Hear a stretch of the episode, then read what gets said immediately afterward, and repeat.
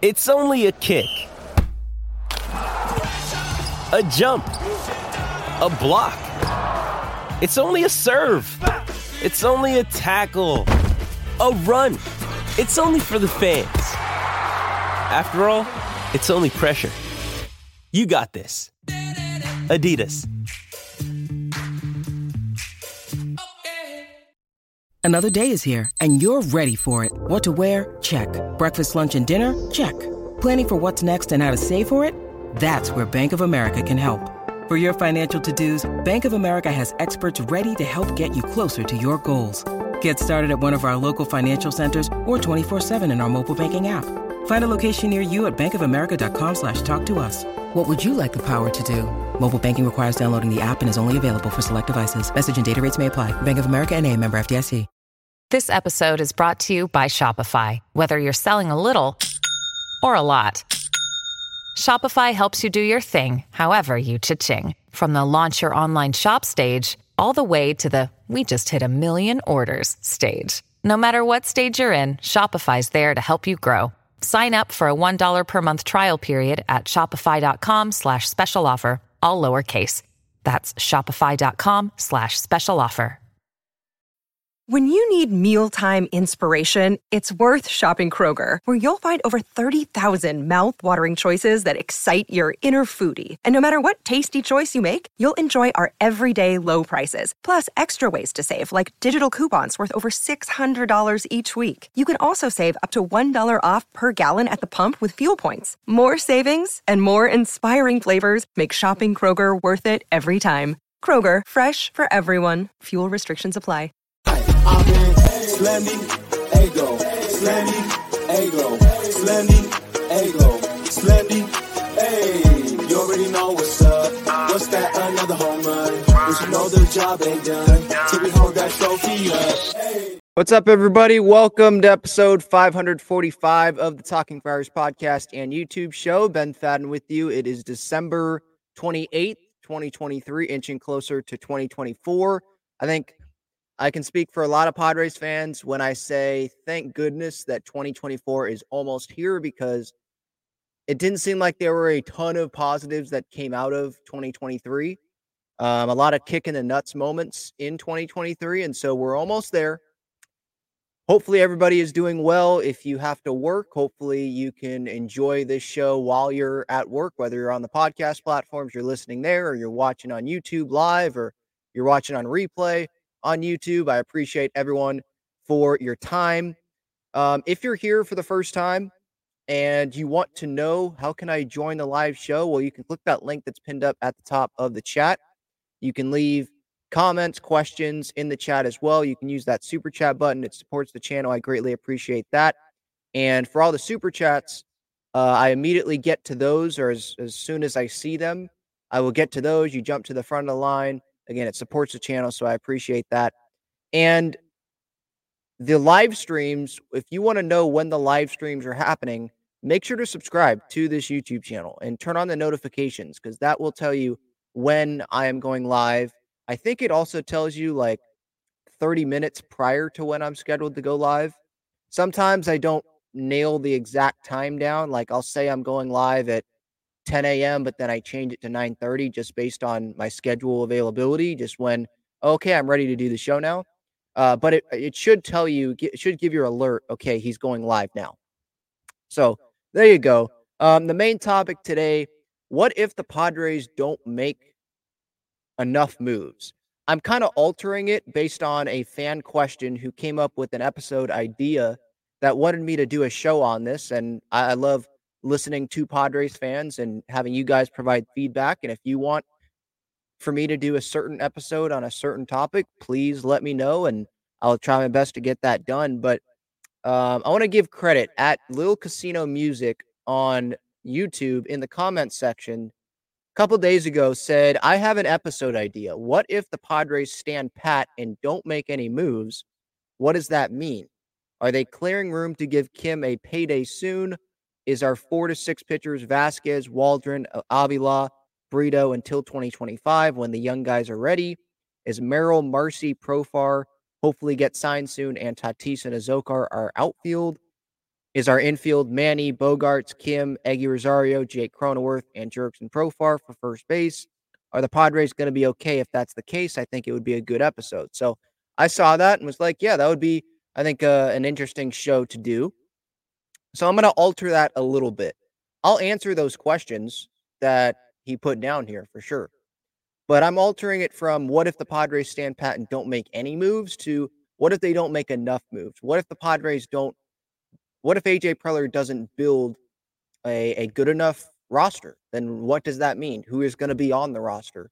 What could the lineup potentially look like? So that's what I'm really going to be focusing on here. Um, but to answer these questions out of the gate, so what if the Padres stand pat, don't make any moves? Well, first, what does that mean? That means that the rotation would be Joe Musgrove, Yu Darvish, Michael King, Pedro Avila, and Matt Waldron, right? Those five. And then the outfield would be Fernando and right, Azocar in center, and who would be in left? Cal Mitchell. He's he's put in as the left fielder right now on Fangraphs. And then the infield would be, well, Manny DHing to start, Kim at third, I think. No, no, no. It would be, it wouldn't be Kim. It would, if they sign Profar, let's say, like this comment says, then Profar at first, Crony at second, Bogaerts at short, Kim at third, Manny DHing. If they don't have Profar and it's literally like no moves are made, which is it's not going to happen. Like AJ has to make moves. But if no moves were made to answer this question, Fangraphs has it Crony at first, Kim at second, Bogaerts at short, Matthew Batten at third. Maybe I'd put Eguy Rosario at third. But yeah, that would be that. The bench would be Kyle Higashioka, obviously. Be starting catcher. Eguy Rosario or Matthew Batten, whoever's not playing third in the, in this scenario. Tyler Wade, who I forgot that they signed. I guess that's a minor league deal. Tirso Ornelas would be, I guess, the bench outfielder because Taylor Kohlwey, he ended up going to the Mets because they let him go. So he's not even on the roster anymore. Um, Fangraphs has the rotation as Musgrove, Darvish, King, Randy Vasquez, Pedro Avila. So not Matt Waldron, which I could see Randy Vasquez being a starter. But I'm more familiar with Waldron. So I guess that's why I put Waldron in there. But yeah, I could see that if no moves were made. But again, moves are going to happen. Like it, moves have to happen.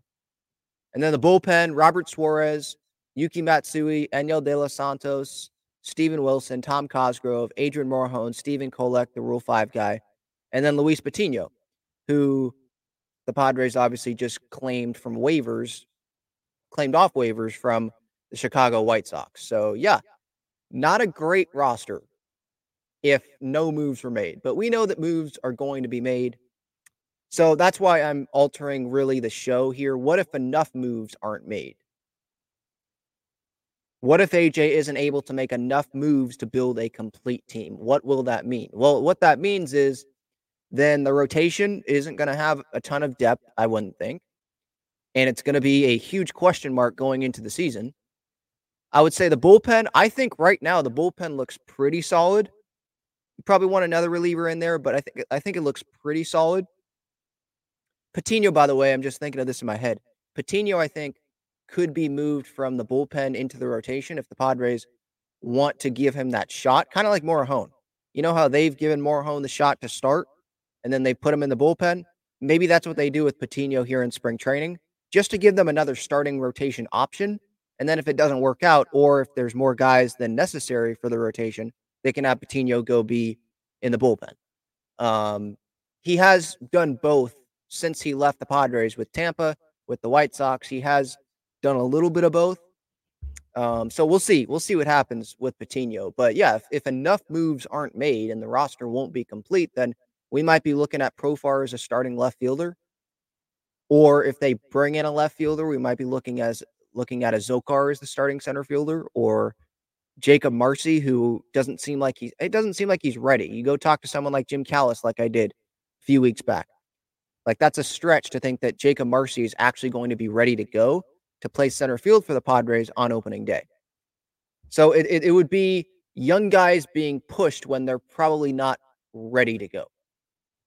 That's what it would be. It would be Crony still playing first base if they don't move him. It would be Kim. Let's say they don't trade Kim. He's at second base, which I think a lot of Padres fans are fine with because Ha-Seong Kim was one of the better players this past season. But it would be him there. It would be Bogaerts at short. When Manny's healthy, it would be Manny at third. But then you're just running back something that wasn't successful this past season. Now, I think that those guys are going to bounce back. I think Cronenworth can bounce back. I think Manny and Bogaerts will have better seasons. But what about the outfield? You know, you look at the outfield and it's like, wow, okay, so if they don't make enough moves, the outfield looks like it's in trouble. You know, Fernando can't play all three outfield positions. Um, and then back end of the rotation, there'd be big question marks there. So, yeah, it would be, to me, if not enough moves are made, it would be lack of depth, big question marks around the roster, and it would probably be a lot of fans and definitely national people not thinking the Padres would be a playoff team, or they would sneak in as like the last playoff team, probably, if not enough moves are made. Let's say they, because Kevin Kiermaier is off the board. Let's say they they're not able to get a center fielder. So I'm still kind of going down the path of they make moves, but not enough moves, right? So not like no moves like this question, because I don't think that's realistic. But let's say they bring in, I don't know, Max Kepler to play left field, which I would like, or may- maybe he'd go in center, but they don't fill out the outfield. One of them is coming from within, the left fielder or the center fielder. And let's say they bring back Jurickson Profar, but are they going to play him every day at first base when they're paying Cronenworth on a long term deal? So let's say it's that, where it's not a complete roster, but you brought in some pieces I still think that there's going to be some national people out there that would say that the Padres are not a postseason team. Like, if we look at the postseason picture from this past season, right? And I'm not necessarily looking at the teams that made it this past year, but just looking how many spots there are.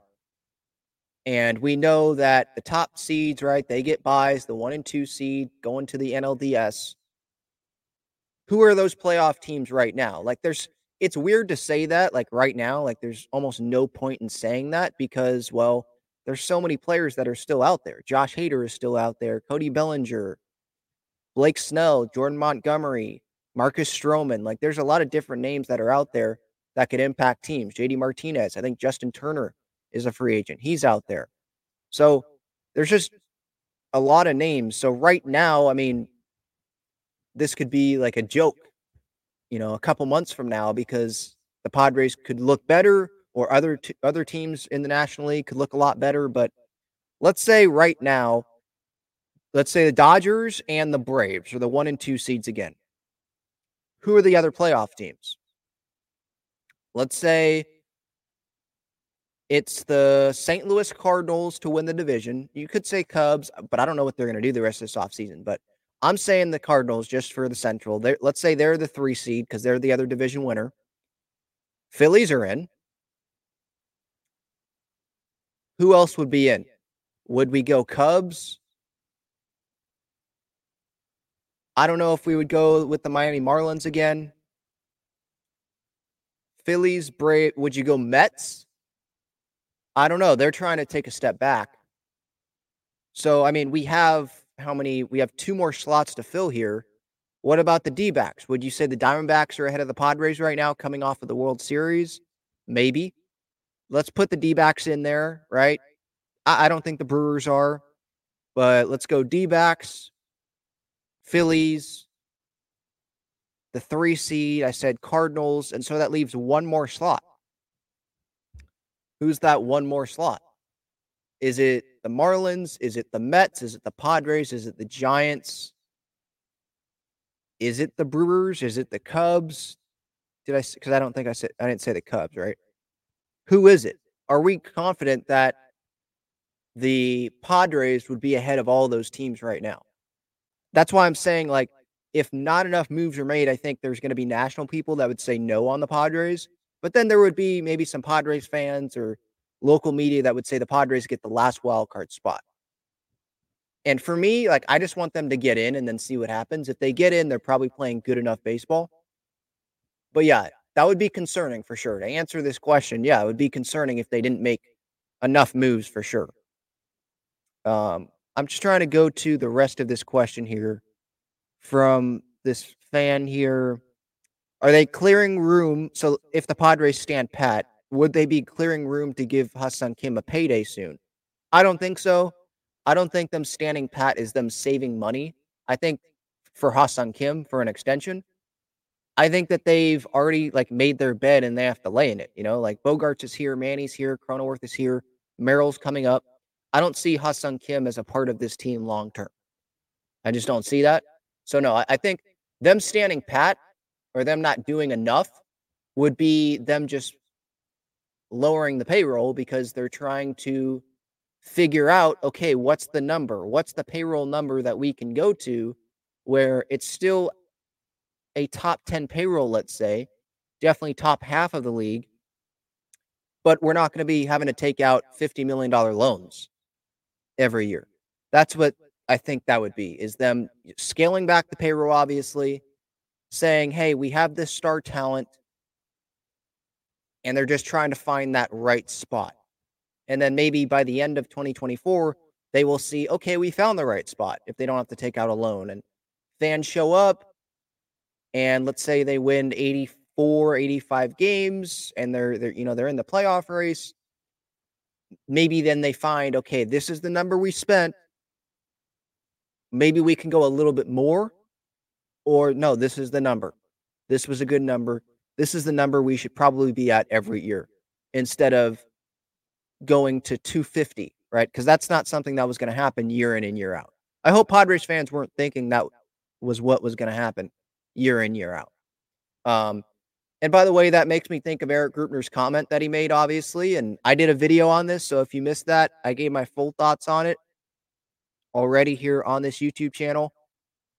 But this was the quote, if you missed it, because I did want to at least briefly hit on this. I'm sure there's going to be some comments here on YouTube. So I'll probably get back to it again. But this was him talking to Bryce Miller the other day about like the lowering of payroll. And he says, I understand fans might focus on the departure of Soto and free agents we might not sign this year, but we feel like we have a great core group of players. If fans fell asleep three years ago and woke up to see the caliber of players we had under long term contracts, they would be pretty surprised. Even if it might seem lower than some fans expect at times moving ahead, it still is significantly higher than it historically has been. And I took that quote as okay, so he's good enough with settling for whatever the Padres have right now. And this is a new era for the Padres. This is not Peter Seidler running things. This is Eric Kutsenda getting the budget, having a budget, getting the money under control, and him and Erik Greupner agreeing that the money needs to be more under control. They have to lower the payroll. Hey, if you fell asleep three years ago, look, you'd be pretty surprised. We would have we have Tatis and Bogaerts and Manny and Musgrove and Darvish. Like, wow. You'd be pretty surprised. Well, we didn't fall asleep three years ago, Eric. You know, like, come on, dude. And I got some vibes of the Reds president when he was like, Well, where are you gonna go? Telling Reds fans. You know? Uh based on he was talking, I think this was on opening day, and he was telling Reds fans, like, yeah, so fans were frustrated, and someone asked him about what his message, I think, would be to Reds fans. And he was like, Well, where else are you gonna go? If based on today's baseball, what makes what what makes sense for a winner is for us to move the team. Like Cincinnati is not the best market to try to go win a World Series in and be the you know a contender for a World Series year in and year out. And to me, that was him just making an excuse, and that's going to piss off Reds fans, right? Here, I'm grateful. We're not the Cincinnati Reds. Like, I'm grateful for that. But I got those kind of vibes from this. Like, hey, if you fell asleep three years ago, you'd be surprised with the guys we have locked down long term on this roster. Yeah, but what about the other guys that have left this roster because of the other moves that have had to or the other moves that not had to have been made, but other moves that have been made by AJ Preller, by people in this Padres organization, bringing in players or extending players that didn't need to be extended at that point in time, right? And oh, even if it might seem lower than some fans expect, it still is significantly higher than it historically has been. So, hey, at least it's not as bad as it was in 2017. He didn't say that, but that's what I got from that. And I understand how fans get pissed off about that, especially season ticket holders who keep seeing their prices go up. And my family has season tickets, so I understand this for sure. Prices go up, but the payroll is going down. Josh Hader, Blake Snell, Juan Soto, not going to be on this team. Nick Martinez, Michael Wacha, Seth Lugo, not going to be on this team. Guys aren't going to be on this team, but you know, you didn't you didn't make the postseason. But yeah, hey, we're still gonna, you know, raise season ticket prices. And the regular fan that has a family of four or a family of five or a family of six, let's say, and wants to go to a couple games a year, it's a lot of money. And maybe their three, four games a year turns into one a game, one game a year. Or they can't go to the Dodger games because of the inflated prices by the Padres, you know? So I definitely get the frustration from Padres fans, no doubt about that. Um, so yeah, uh, where was I that made me want to go to this Greupner quote? I think I was addressing. Oh yeah, are they clearing room to give Kim a payday soon? Like, no, that's just not in their plans. And I think right now they're in the spot where they're trying to trim the payroll to try to see what's the best spot financially, what's the right number on this payroll to be able to go long term. Have that same payroll number and don't exceed it because then you have to take out loans. What's the right number based on the revenue coming in from ticket sales, from merchandise sales, from ads? Like, what's the right number to be at where we can be competitive, have a competitive payroll, the, the most competitive payroll possible while not having to be in debt? That's what it feels like the Padres are at. Um, so no, they're not chasing Kim they're not clearing room to give Kim a payday. I don't see that. Um, are the Padres going to be okay if this is the case? I mean, no, no, not really. Because there's a lot of good teams in the National League. There's good teams in the American League too, but I mean, you look at the Dodgers, obviously, they're not on that level. They're not on the Phillies level. They're not on the Braves level. Those are the big three teams there, right? The D backs, I think that was a, a, an amazing run by the D-backs, but I I think the Padres are I think they're they're close to the Diamondbacks, depending on what they do this offseason. I think they they can be pretty close to the D-backs. Would you put the Padres over the Giants right now? I mean, didn't the Giants finish ahead of the Padres last year in the standings?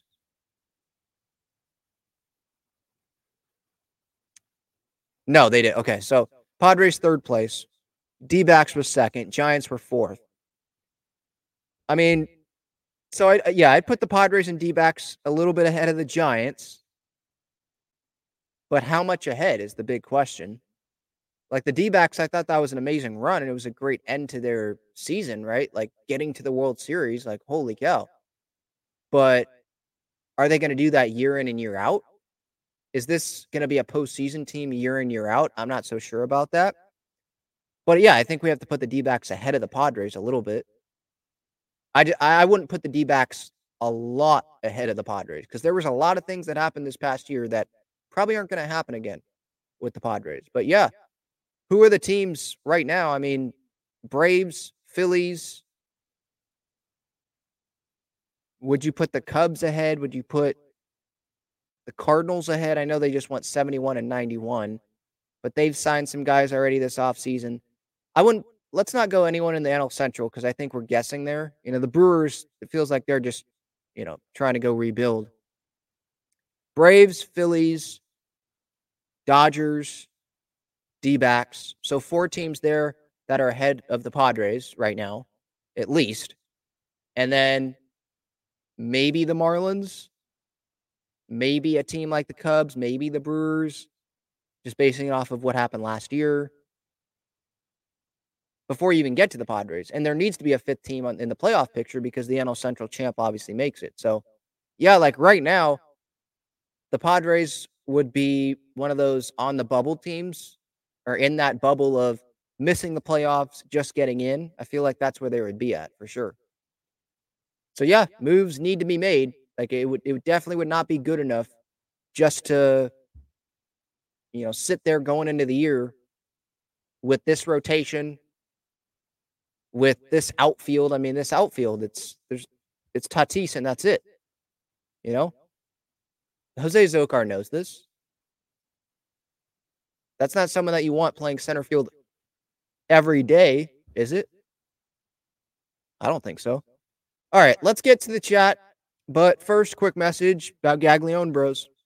Check out Gaglione Bros' famous cheesesteaks and garlic fries on Friars Road. You can visit their website, gaglionebros.com, for their entire menu and enjoy their cheesesteaks and fries at Petco Park and Snapdragon Stadium as well. All right, let's go to the chat. Devin says it's hard to dictate what Preller is going to do.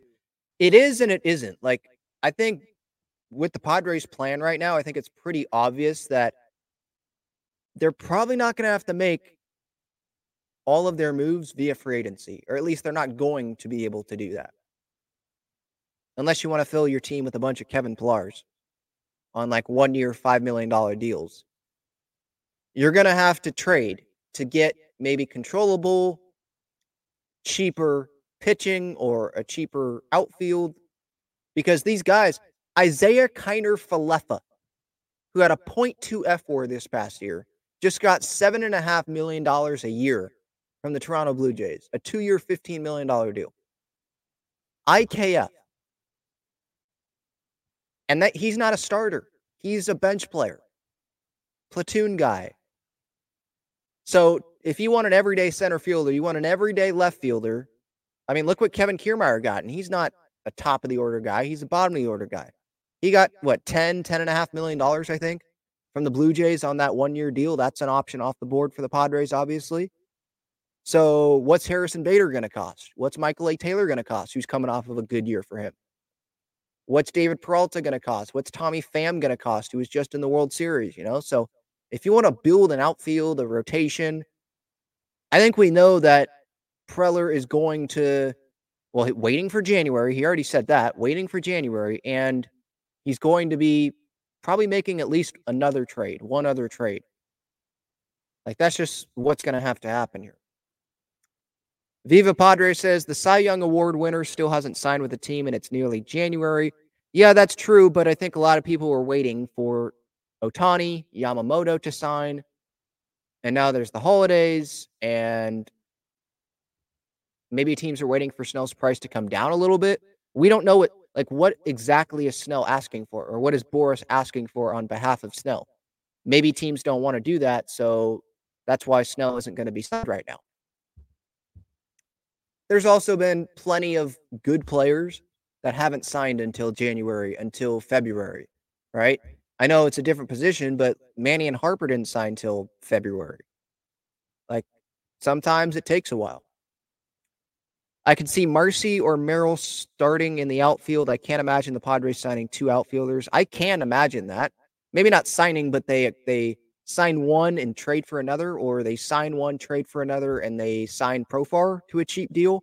And we know he can play left field if you need him to. Center field, yeah, let's not do that, Mike Shildt, but you know, he can play a corner if you need him to. Uh, Merrill, I cannot see him starting in the outfield. I, I don't see that. I don't know if he's even going to be up on opening day. And I think if he was, if the Padres were actually serious about him playing the outfield every day, wouldn't we have already heard that that was like part of the plan or part of their thinking? I know it's the holidays, but we haven't really heard anything. Like Dennis Lin, Kevin Acee, we haven't seen a whole lot of stuff from them or other reporting about Jackson Merrill or you know Jakob Marsee opening days outfield. Like I, I Marsee I can see more than Merrill, and I don't even. It doesn't seem like Marsee is even ready to go for opening day. Devin says, "How do you counter moves your division rivals make?" It's not really about that because, like I was, I think I was talking with John Schaefer about this the other day. on the show here. The Dodgers and the Giants, other teams, they're making moves that the Padres have already made. Now, the Padres didn't get their Shohei Ohtani. I get that. But they gave Darvish a hundred plus million dollars. They gave Musgrove a hundred million dollars. Right? They traded for Blake Snell a few years ago. Like they made moves to get big starting pitching. Where the Dodgers this past year, I mean, they didn't have that. Walker Buehler was hurt. They didn't go out and make a big move. Um, Shohei Ohtani with the Dodgers, right? Giving up, giving all that money to Shohei. The Padres have already done that. They already did gave the big extension to Manny, the the contract to Crony, the contract to Bogaerts, the extension to Tatis years ago. They've already done some of that. Like the Giants with Jung Hoo Lee, 100 plus million dollars. Like that's an overpay in my opinion, but they're they've already the Padres have already done some of those things. So countering those moves, like the Padres are it's like those teams are countering what the Padres did if that makes sense. The Padres what they have to do is make moves that can round out this roster. That's what this offseason is about. Now, you could say, well, left field and center field, that's not rounding out the roster. Those are key pieces. And that's true. But rounding out eh, rounding out the roster, I guess I mean we know that the core of the roster, Manny, Bogaerts, Tatis, Musgrove, for now, Cronenworth because of the long-term contract. Um, Kim, but it's one year left. Guys like that, that's the core of the roster. And then how do you build around that with guys that are not going to be here on long term deals? There are no long term deals that are going to be handed out by the Padres this offseason. Let's get that out of our heads. That's just not going to happen. So hopefully you understand my point there about countering moves. It's not really countering the big moves the other teams make. It's about doing what's best for your roster.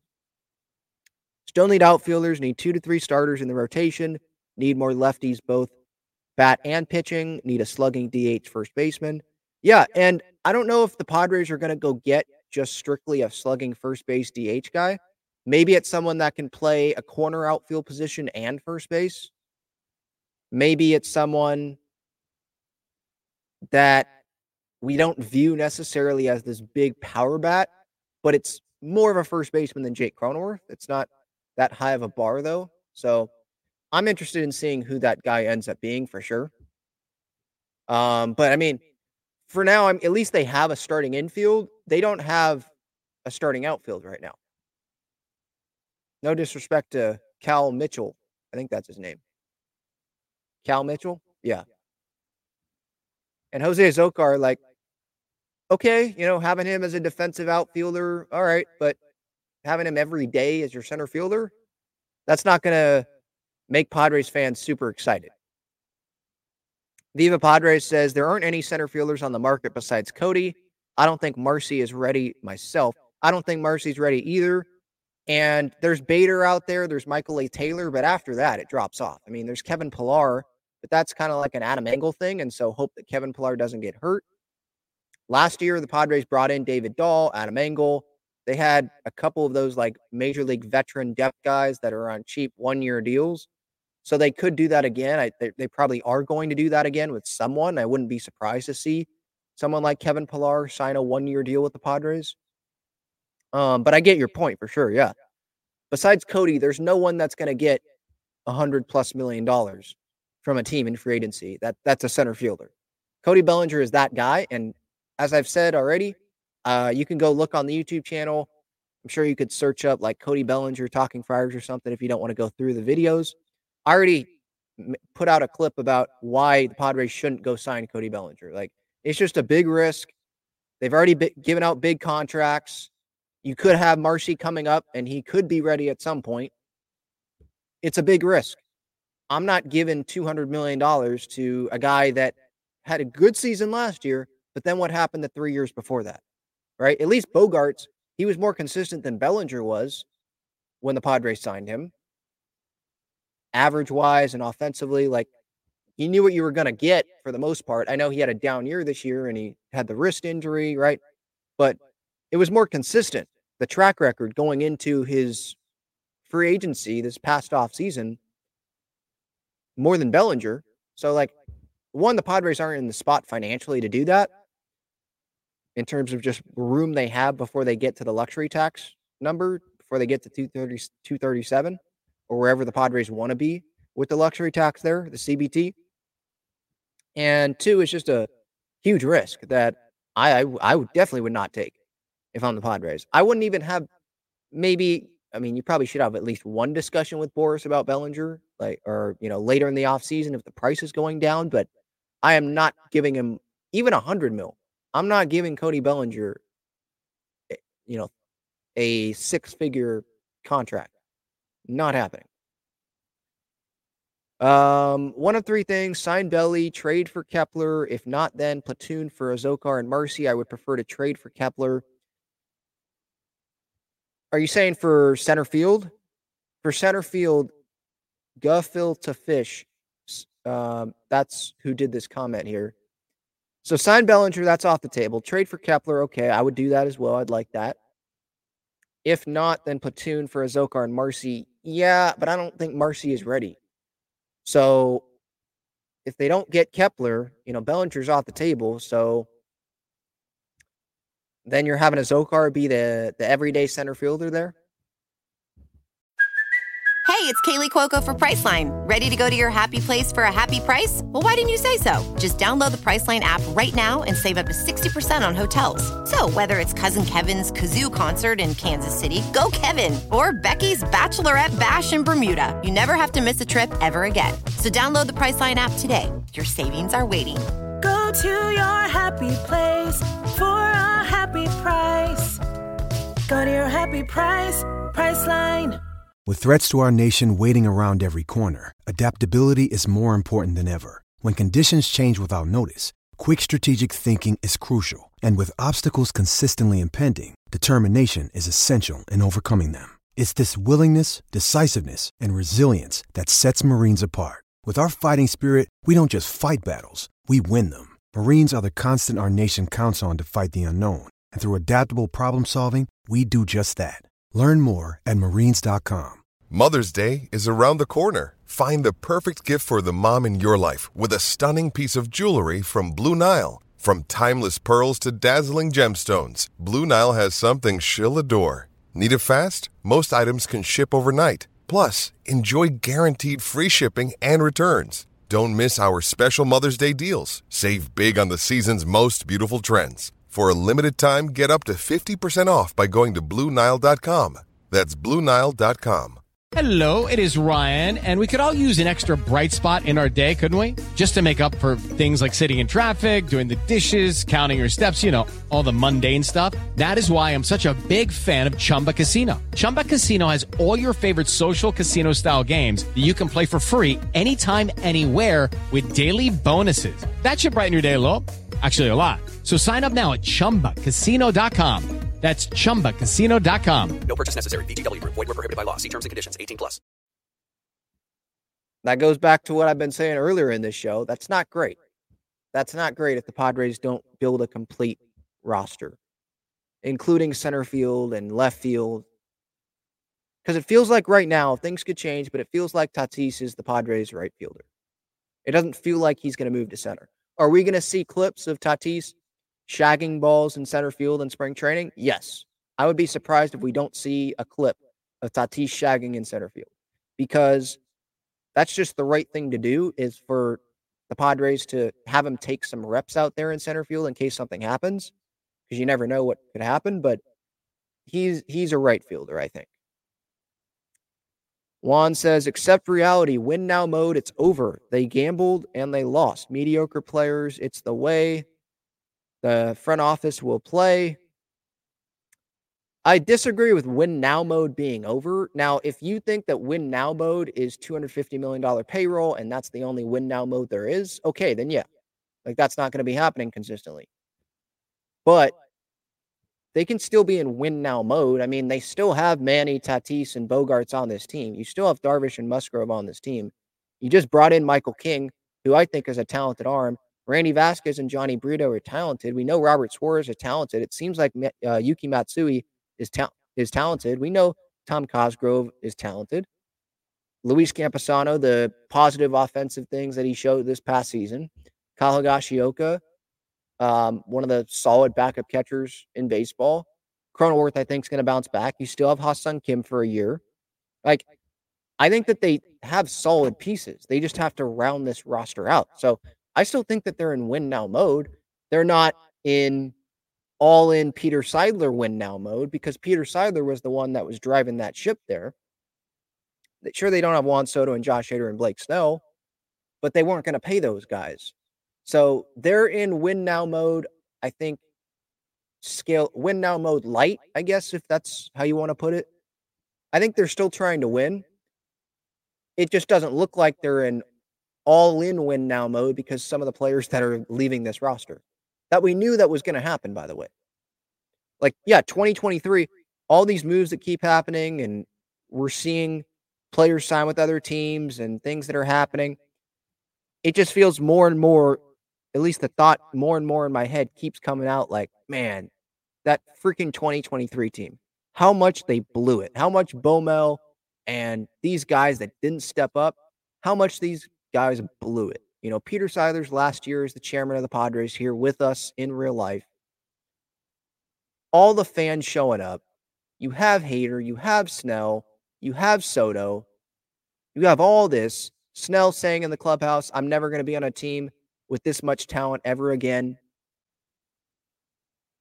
And you missed the postseason. I mean, the Miami Marlins made the postseason.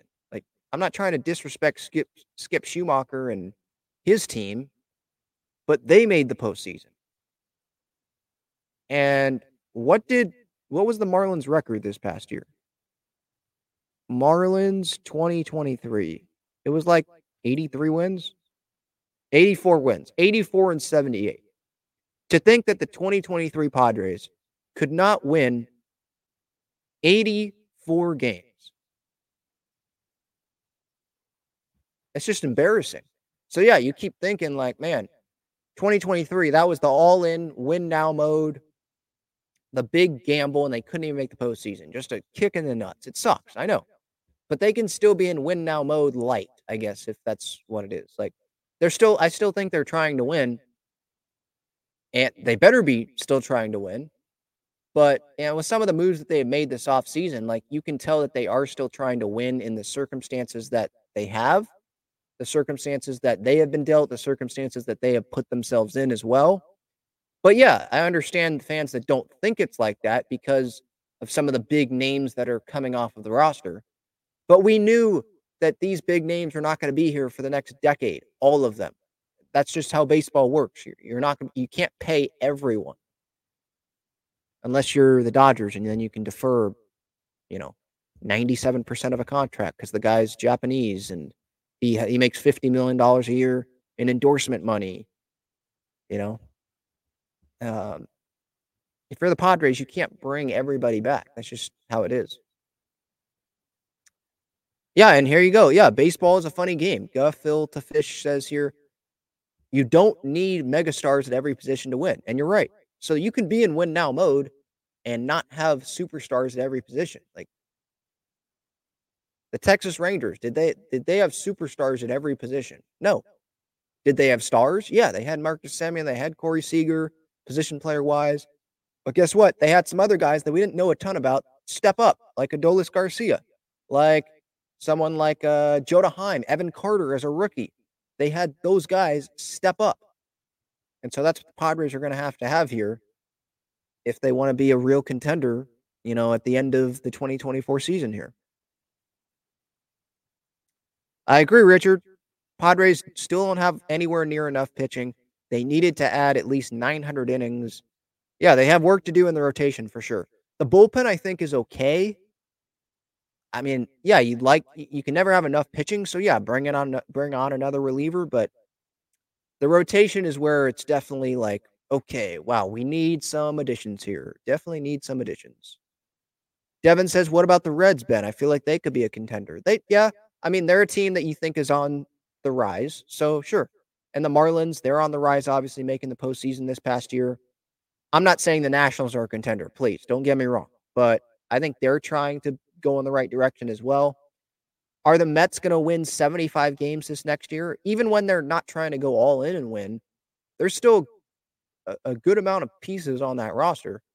So the National League's going to be tough. That's that's definitely my point here. it's going to be tough. And yeah, the Padres can't just stand pat and not make moves. Yeah, that's that's the way it seems like. Only way Ha-Seong Kim can stay long term is moving Jake, obviously. But then also, what happens with Merrill too? Do you put Merrill in a trade? Do you have Merrill play the outfield? I, either way, I just don't see Ha-Seong Kim being here long term. Even if they trade Jake Cronenworth, maybe they can work out an extension. But what do you do with Jackson Merrill? Do you go all in with Kim on an extension? You pay him what would it be? I mean, Jung Hoo Lee hasn't played in the big leagues, and the guy just got 113 mil from the Giants.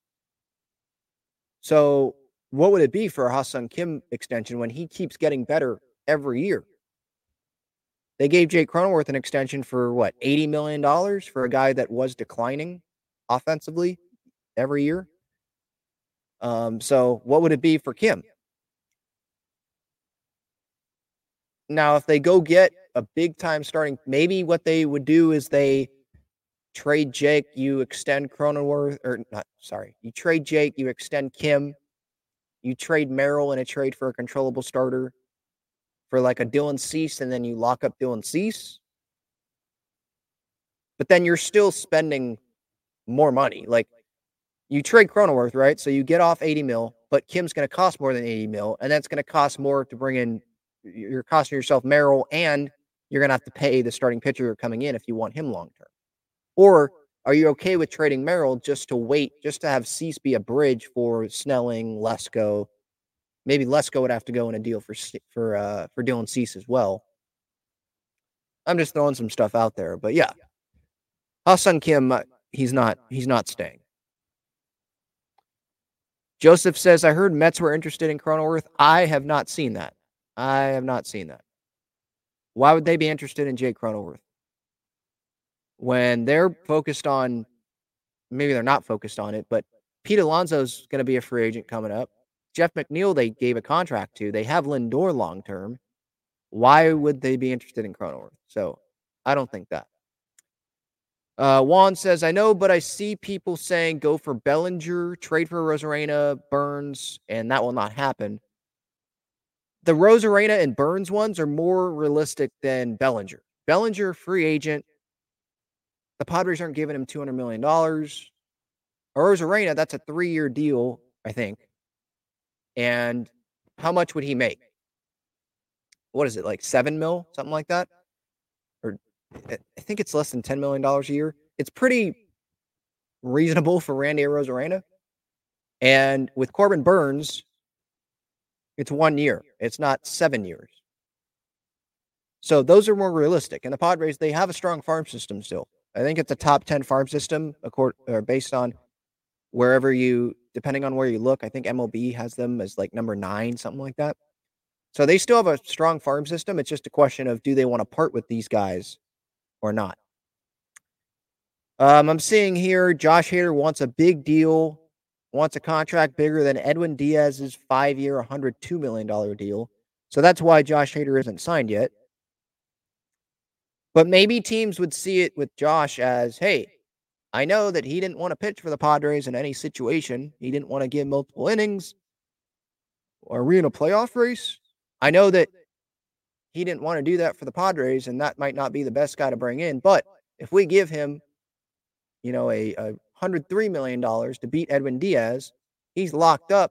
He has his money. Maybe he will be. He's, he'd be willing to be a multi reliever, multi inning guy, be a four out reliever. Where with the Padres, he wasn't going to do that because, or what? Are we in a playoff race and he has free agency coming up? Maybe that's what would talk teams into giving Hader that money. But if I were teams, I would not give Hader that money right now. No, I mean, I would propose him probably like 80 mil, and then you bring it up from there and you try to find middle ground. But no, these teams, you don't just give a reliever a hundred plus million dollars right off the bat. Unless you're trying to extend a guy like Edwin Diaz with the Mets, but that's not, or no, he was a free agent. But the Mets really wanted him back. So they gave him that. They were like, yeah, whatever you want. But teams that don't know Josh Hader and haven't had that relationship, and they've seen some of the past things with Josh Hader, maybe they're like, yeah, let's let's actually negotiate here. I'm not just going to give this guy whatever he wants. So yeah, I mean, I know that there's at the beginning of the offseason, a lot of people were pointing to Josh Hader going to the Texas Rangers. Which, yeah, that makes all the sense in the world. I wonder if the Dodgers would pay for Hader. I mean, they're spending a ton of money, so they might be like, hey, we're going to make a lot of money. Might as well go sign Josh Hader. Maybe it's an off the wall team that wants to make a big move, signal to their fan base, hey, we're trying to win. It's not going to be the Padres. That I know. All right, let's go here down in the comments. Irie says total silence on Padres news too on ESPN after Soto left. They're like San Diego who again? Or MLB Network, not ESPN. Well, yeah, I mean, in fairness as well to those to the writers, reporters, to MLB Network, big outlets, why would you talk about the Padres? You talked about the Padres a couple years ago and this past year going in because they were the big hype team because they brought in Bogaerts and Tatis was returning and they were coming off the NLCS appearance. Now they're coming off of missing the postseason. You traded Juan Soto, not acquired Juan Soto. And the Dodgers signed Ohtani and Yamamoto, the two biggest J- Japanese superstars out there. And the Yankees acquired Juan Soto, so they're going to get attention.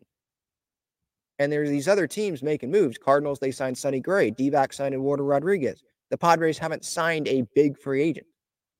Yuki Matsui, okay, but that's not on the level of Jung Hoo Lee, even. Like there was more attention about Jung Hoo Lee than there was about Yuki Matsui. So, in fairness to them, yeah, why would you talk about the Padres? But I hope that this is a good thing that, you know, these guys in that clubhouse can sit there and be like, no, no one's talking about us. Let's go prove them wrong. People are doubting. People don't think that we're going to be, maybe some people don't think we're going to be a playoff team. We missed the postseason this past year. The Dodgers are making all these moves. They're getting all the attention. All right, let's go do our work here in silence and let's have urgency. Let's go make the postseason and let's go make some noise. So maybe that's going to be a good thing. You know, the underdog mentality. Maybe that can be good for the Padres. We shall see. Kirsten says January will be the hot market. I, I think so too. I mean, it has to be, right? Because spring training starts in February. I get it with the holidays, kind of being quiet now, but there's a lot of free agents out there. They have to sign in January, I would think. Maybe there's some big starting pitcher trades that'll go down. Caesar says Snell will get Nola money. What did Nola get again? 175? 175, right? Aaron Nola contract. 172. Seven years, 172. Snell, I think he'll get more than that. I think he'll get more than that. He's won a couple of Cy Youngs. He's coming off of Cy Young. I think that can help him. Maybe a team gets desperate because they missed out on Yamamoto. Maybe they don't want to go with Montgomery. They missed out on Ohtani as well. Maybe they don't have the farm system to go trade for Dylan Cease or Corbin Burnes or Shane Bieber or they don't want to for one year and they'll pay Snell. But I think it'll be a little bit more than Nola. Tim says Padres couldn't afford Rowdy Tellez for DH. Yeah, I mean, with the Pirates, he got like what, three mil, something like that. I think that he was probably uh, like given the uh, starting spot. And maybe he just wanted to be signed and get it over with instead of waiting like a lot of guys are now and still waiting for other guys to sign in front of them before those teams want to go do business with them. Um, and maybe at that time the Padres didn't. Maybe they were still looking because he signed a little bit of a, a little while ago, right? Maybe they were still pondering: Are we going to trade Cronenworth or not? Are we going to trade Kim? What's going to happen here? So maybe they were still wondering. And then Tellez signed and they were like, well, we can go get someone else for $3 million if we need to. We can just bring back Garrett Cooper. maybe they didn't. Maybe they weren't big fans of Rowdy Tellez. But yeah, I saw that at that point too, and I was like, "What? They couldn't? You couldn't give Rowdy Tellez three million dollars? Really? The Pirates beat you for Rowdy Tellez? But who knows if they were even interested in Rowdy Tellez?" Matthew says Bellinger baby. No, no, no Bellinger baby. Actually, please no Bellinger. Joseph says they may have to trade Lesko and Zavala for Randy Arozarena. This isn't bad because we will still keep Snelling, Thorpe, and Salas for future. Randy has three years of control. Yeah, for Randy Arozarena, Lesko and Zavala. I, I, if I'm trading for a pitcher, I think I'd be more fine giving up Dylan Lesko.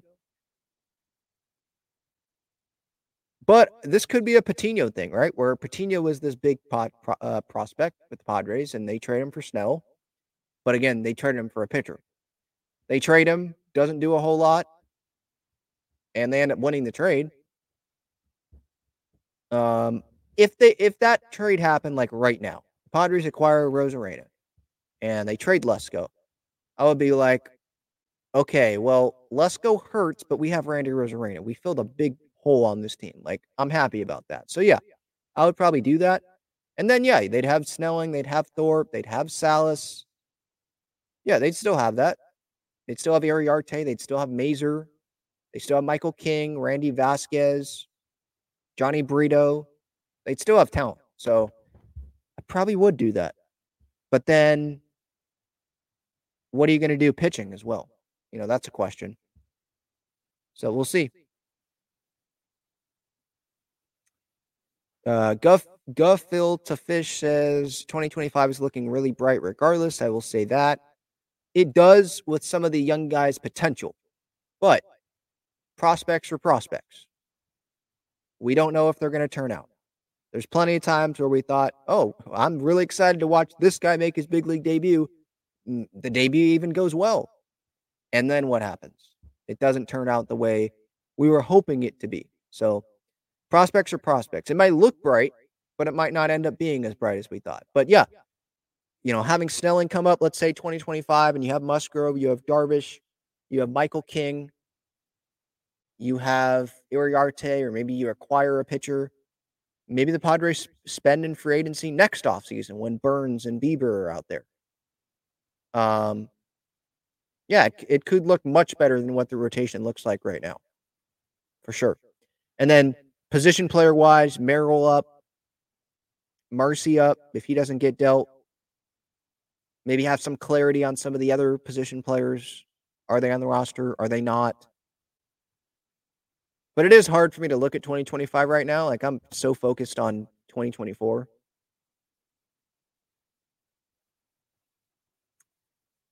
All right, continuing to go through the chat here. The beef says, Ben, you really think we are postseason bound with Batten and Dixon? Possible Marsee, if one steps up to play at MLB potential, that's great, but I'm worried. I think that if they don't make any moves, and you're saying like this, where Batten is playing because Manny's DHing, let's say, and they have Brandon Dixon as a bench player or something like that. Uh, I I would probably say that this team is going to be if if guys perform better than this past season, I think now, it also depends what are they going to do with the rotation, right? But position player wise, if it's like this, which it's not going to be, but if it's like this, I would say, yeah, probably not a postseason team. Probably like the the one of the last teams that get eliminated from postseason contention. I think they can, you know, be up there with probably like San Francisco and Miami, maybe one of the NL Central teams, maybe the Mets, maybe on that level. But yeah, I would probably say no, they're not a playoff team with how it is right now, for sure. I mean, yeah, there's a lot of holes on this roster. So no, I'm not saying that. I don't think that they're a, a, a for sure playoff team like this. No. Yeah, Eddie Rosario, lefty bat. I think he's a name that they could sign. He hasn't been signed, right? There are some of the smaller moves that have happened over kind of this holiday period here. I don't think Eddie Rosario is signed. Winker could be like the David Dahl, just bring him in on a minor league, or it was David. I think David Dahl. David Dahl may have been a major league deal, but oh, no, that was Engel. Dahl might have been the minor league deal, but yeah, bring him in on like a minor league deal, and maybe he ends up being a bench guy, a bench outfielder. I hope he wouldn't be the starting outfielder like David Dahl was this past year on opening day. I know because Tatis was suspended, but yeah, Winker. I mean, Eddie Rosario, Winker is a minor league deal. I wouldn't mind those guys. I think there are still a little bit better options out there, and I- I'm high on Max Kepler, but that's ten million dollars, and the Twins probably want pitching and major league pitching, and the Padres that's something they need as well. So I don't know. Maybe that would be a three-team trade situation, not just two teams. Alex here says, "Do you have any worry that if the Padres don't win, that Manny or X will waive their no trades? Mine is at like 10% right now. No. Manny is here, I think, the rest of his career. Uh Bogaerts, maybe, because he hasn't been here that long. He hasn't he doesn't have like that huge connection with the city. And I think if the Padres approach him and be like, "Yeah, we we want to trade you," then yeah, he'd probably waive the clause because he why would he want to be w- with a team that doesn't want him, right? Where Manny and the Padres, Manny being you know the co-owner with San Diego FC or minority owner, whatever you call it, with the MLS club, and him having the house in San Diego and the long-term contract, the second contract with the Padres. I think Xander is more likely, but right now I I don't I don't worry about that because one, I mean, good luck finding someone that wants the Xander Bogaerts contract. And Manny, I don't think they'd trade him any anyway.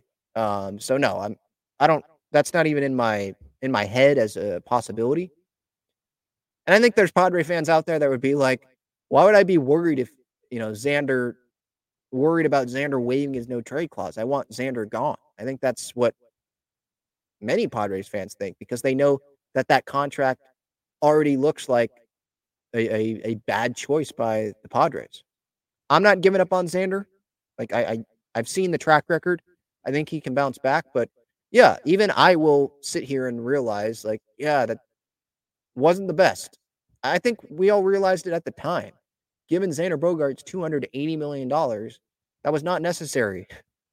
And it just felt like the Padres were, whether this was Peter Seidler or AJ or both, they were so set on we're going to get another star. I don't care who it is. And the options came off the board and Xander was left. And they were like, all right, we're giving Xander this then. Without like realizing the other guys that were on the roster and the other shortstops that they had. And I'm fine with Tatis being in the outfield right now. The way that that has worked out, like, yeah, I'm fine with that. But if they didn't have Xander, you know, they could have Kim at shortstop right now. They could have a spot for Cronenworth where he's most valuable at second base. They could have Merrill come up and be the shortstop or be the second baseman, you know. But with Xander there, it just creates more problems. And on top of it's not like he's making 750,000. No, he's making what, 30 mil a year, 28 mil a year, whatever it is, 25 a year. What's the AAV on that? 280. Yeah, 20 a little over 25 mil a year on the AAV. So it's eh, like a, a double double whammy. Quan asks, is Trout or, or Arozarena a Dodger yet? Let's complete this ridiculousness. Yeah, Arozarena. I I thought that if he was going to be a Dodger, he would have been traded with Glasnow, but they they already acquired Manny Margot. I'm not saying it can't happen, but I don't think Arozarena is going to be a Dodger. So I guess that's a good thing for the Padres. Trout, he's not being traded by the Angels. I think they've already said that. So I think Perry Minasian has already said that. Um, with the Dodgers, I mean, I don't know what else. What else are they going to do? Would it probably relievers, right? I saw Emmanuel Clase's name being thrown out there. Probably relievers is what they have left to do, right? Maybe another outfield bat because I don't know if they'd have Margot be starting every day, and Heyward is kind of a platoon guy, I think. So out one more outfielder relief help, I guess, is what they'd be doing. But I mean, they've already, you know, committed over a billion dollars on free agents and the extension with Glasnow. So I don't know how much more they're going to be doing. The Padres are going to be doing more the rest of this offseason, but obviously the Dodgers, they've they've already won the offseason probably with getting Ohtani, getting Yamamoto, getting Glasnow.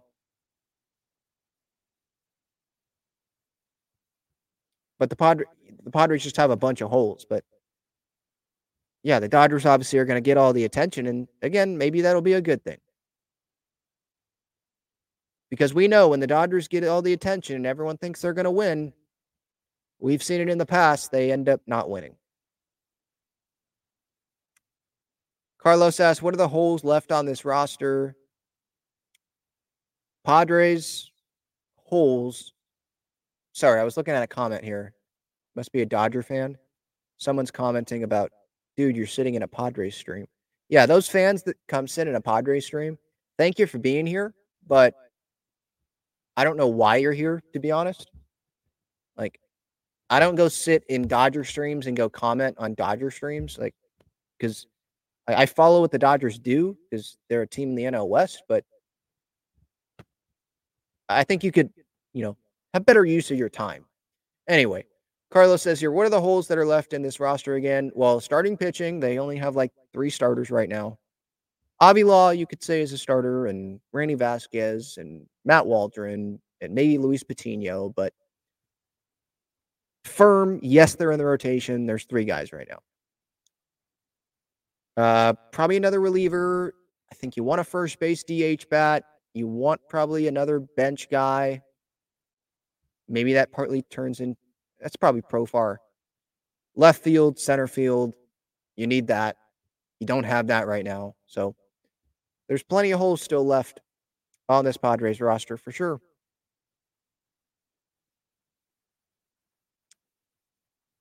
Uh, Guffield to Fish says, I trust AJ will do something. He and Shildt are under a lot of pressure these next two years. Yeah, uh, they're under, under a lot of pressure this year. I know Shildt was a two year contract, AJ's three more years, but they could fire those guys after this year. I mean, if they don't make the postseason this year, this ownership, Eric Kutsenda, although we've never heard him talk, we haven't seen him on video in a Padres press conference or anything like that. It's Erik Greupner that's speaking, not Kutsenda. This ownership group, what we know is they don't like Peter or they don't like AJ Preller as much as Peter Seidler did. And we know that because no one liked AJ Preller more than Peter Seidler. So if AJ doesn't win, that will be a decade, right? A decade 15, 16, 17, 18, 19, 20, 21, 22, 23, 20. Yeah. It would be a decade of seasons. And you would have made the postseason twice in that entire tenure. Twice. And one of them was a short year 2020 and 2022. And 2022 was great. NLCS run, great. But though that was sandwiched in between a huge collapse, and then 2023, the biggest disappointment in franchise history. One of the more disappointing teams in Major League Baseball history, not just franchise history. And so, two playoff appearances in a decade, if they don't make the playoffs in 2023, this ownership group, I would not be surprised to see them say, AJ, you're done. And maybe Mike Shildt goes with them because they're maybe a package deal. And the new GM that comes in, guess what? They want to hire their own people.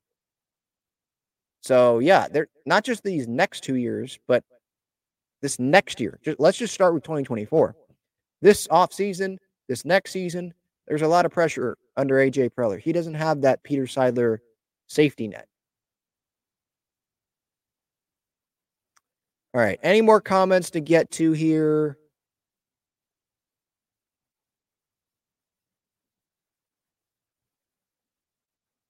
Uh, Civil Luthi says Eric Kutsenda is a financial analyst. You probably don't need to hear him talk.